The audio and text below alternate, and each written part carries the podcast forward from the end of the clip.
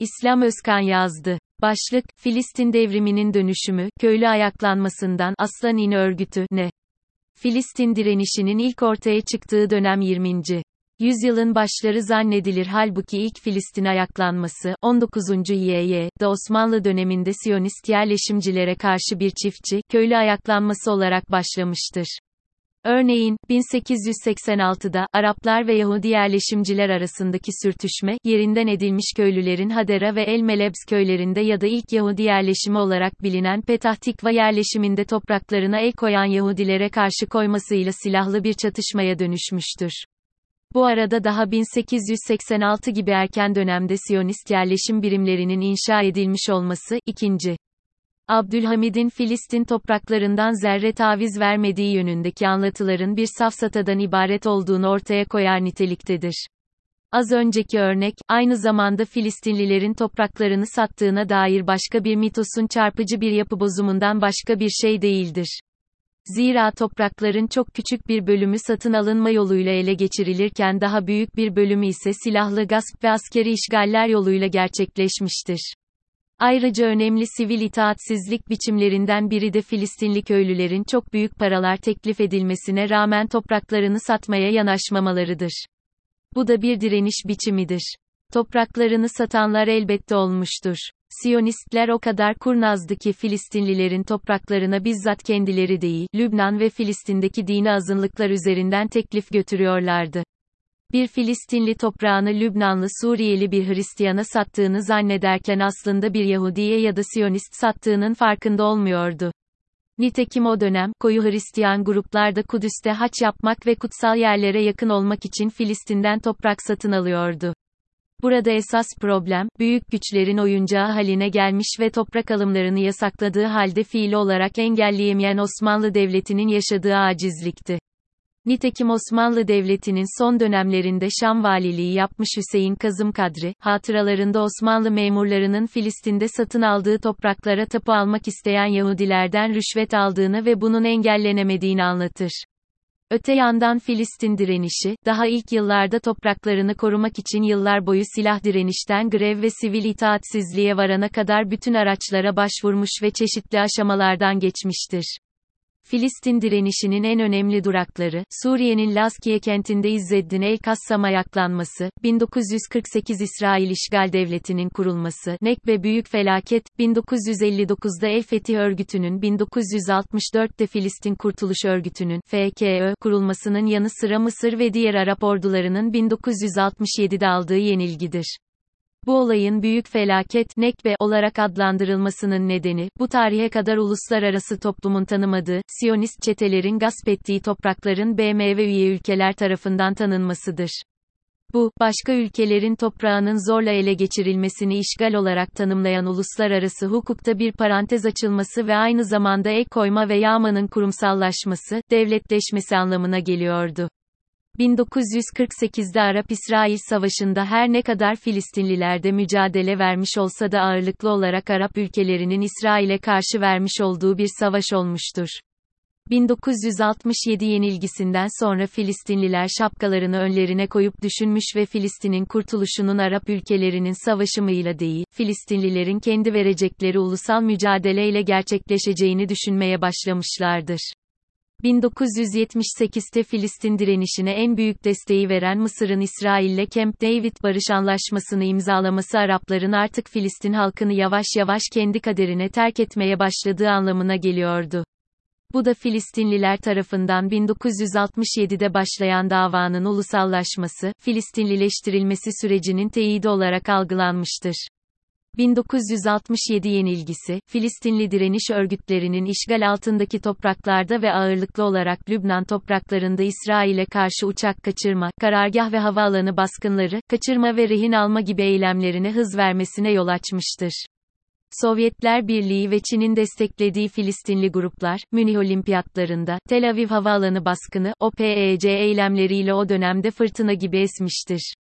70'li yıllar, Filistin'e internasyonel dayanışmanın merkezi haline getirmiştir. Nokta. Japon Kızıl Ordu örgütünden Alman Baader-Meinhof'a varana kadar bütün sosyalist örgütlerin omuz verdiği Filistin direnişi, bir efsaneye dönüşmüştür. 1979 İran İslam devrimi de Filistin'deki İslami direnişin fitilini ateşleyen bir başka dönüm noktasıdır. 1982 yılında, bir grup Filistinli entelektüel tarafından kurulan Filistin İslami Cihad Hareketi, kurulur kurulmaz ilk eylemlerine başlamış ve İsrail'e artarda acıtıcı darbeler indirmiştir. 1982 yılı ise merkez karargahını Tunus'a taşımak zorunda kalan Filistin direnişi açısından bir başka dönüm noktası olmuştur. Bu tarihten itibaren İsrail'e karşı izlenen mücadele yöntemleri sorgulanmış, direniş örgütleri içerisinde farklı bir aşamaya geçilmesi gerektiğine dair bir eğilim oluşmuştur. 1987'de patlak veren birinci intifada, dünyanın en güçlü ülkeleri tarafından sınırsız bir şekilde desteklenen Siyonist rejime karşı basit araçlarla direnilebileceğini göstermesi açısından dünya mücadele tarihine geçmiştir. 1987 aynı zamanda Filistin İslami Direniş Hareketi Hamas'ın resmi olarak kurulduğu yıldır. Hamas mücadele arenasına çok hızlı girmiş, İsrail güçlerine yönelik art arda gerçekleştirdiği eylemlerle 90'lı yıllarda oldukça etkili olmuştur. Özellikle intihar eylemlerinin siyasi açıdan Filistin direnişinin imajına verdiği zarar nedeniyle bu yöntem terk edilmiş, yeni direniş yöntemleri keşfedilmeye çalışılmıştır. 90'lı yıllar İslamcı örgütlerin seküler Filistin direnişindeki kriz nedeniyle meydana gelen boşluğu doldurduğu ve mücadele arenasında yükselişe geçtiği yıllardı. Birinci intifada 90'ların başlarında sona erince İslamcı örgütler silahlı mücadeleyi başka bir aşamaya taşımışlardı. 2000'li yılların başı yeniden intifada ve taş devrimine dönüşün yaşandığı yıllardır. Bu direniş metotlarının hiçbiri önceden tasarlanarak meydana gelmiş şeyler olmayıp kendiliğinden ortaya çıkmış eylem biçimleridir. 2006'da Gazze'de Fetih ve Hamas arasında yaşanan çatışmalar, Gazze şeridinin bütünüyle Hamas'ın eline geçmesiyle sonuçlansa da Filistin mücadelesinin bütünlüğüne zarar vermiş ve ulusal bölünmenin kurumsallaşmasıyla sonuçlanmıştır. Elbette bu, Filistinlilerin onay verebileceği bir şey değildi. 2015 yılında bir kez daha kendiliğinden başlayan bıçak intifadası, aslında bir kez daha krize giren Filistin direnişine yeni bir soluk getirirken aynı zamanda Filistinlilerin bölünmüşlüğüne de bir tepkidir. Zira direnişin krize girmesine neden olan şey, Fetih'in güvenlik koordinasyonu adı altında İsrail yönetimiyle girdiği işbirliği iken Hamas'ın da bölünmenin fiili aktörü olmasıdır. Geçtiğimiz günlerde kuruluşunu açıklayan ve Hamas, Fetih ve FKÖ dahil bütün yapılardan bağımsız olduğunu deklare eden Aslan İni örgütünün kuruluşu da aynı şekilde bölünme ve işbirliğine yönelik bir tepki olarak kabul edilebilir. Örgütün, direniş gruplarının İsrail işgal güçlerinin kuşatmaları ve özerk yönetimin baskınları nedeniyle uzun zamandır eylem yapamadığı Batı Şeria'da ortaya çıkışı da tesadüf gibi görünmüyor.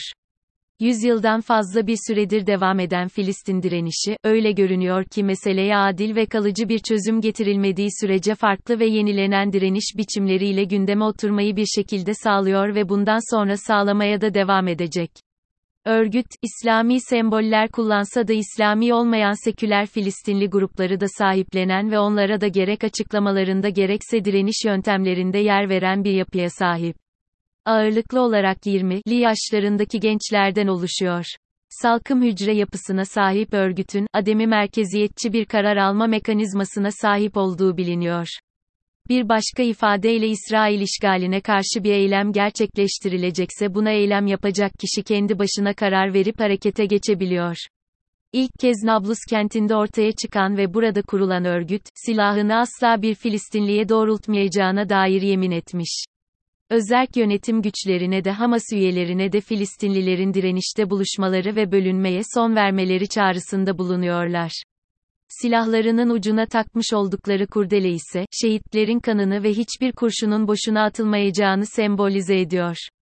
Sadece gece ortaya çıkan ve nadiren diğer Filistinli örgütler gibi sokaklarda geçit törenleri düzenleyen örgüt, tam bir gizlilik içerisinde hareket ediyor.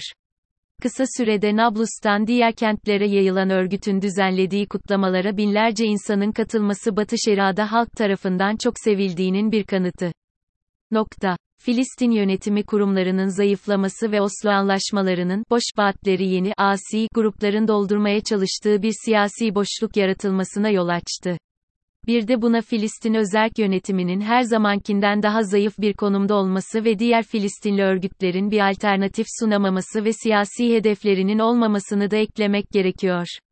Bu grupların daha başarılı olabilecek yeni direniş stratejileri ortaya çıkartabileceği genel kabul görürken bu tür yeni grupların ortaya çıkışının aynı zamanda İsrail'in Filistinlilere yönelik saldırganlığı, ırkçı Yahudileştirme politikaları, yerleşim genişletme, ev yıkımları, tutuklamalar, ırk ayrımcılığı, apartheid ile Gazze şeridinde devam eden kuşatma gibi İsrail'in kitlesel saldırılarının bir sonucu olduğu da söylenebilir.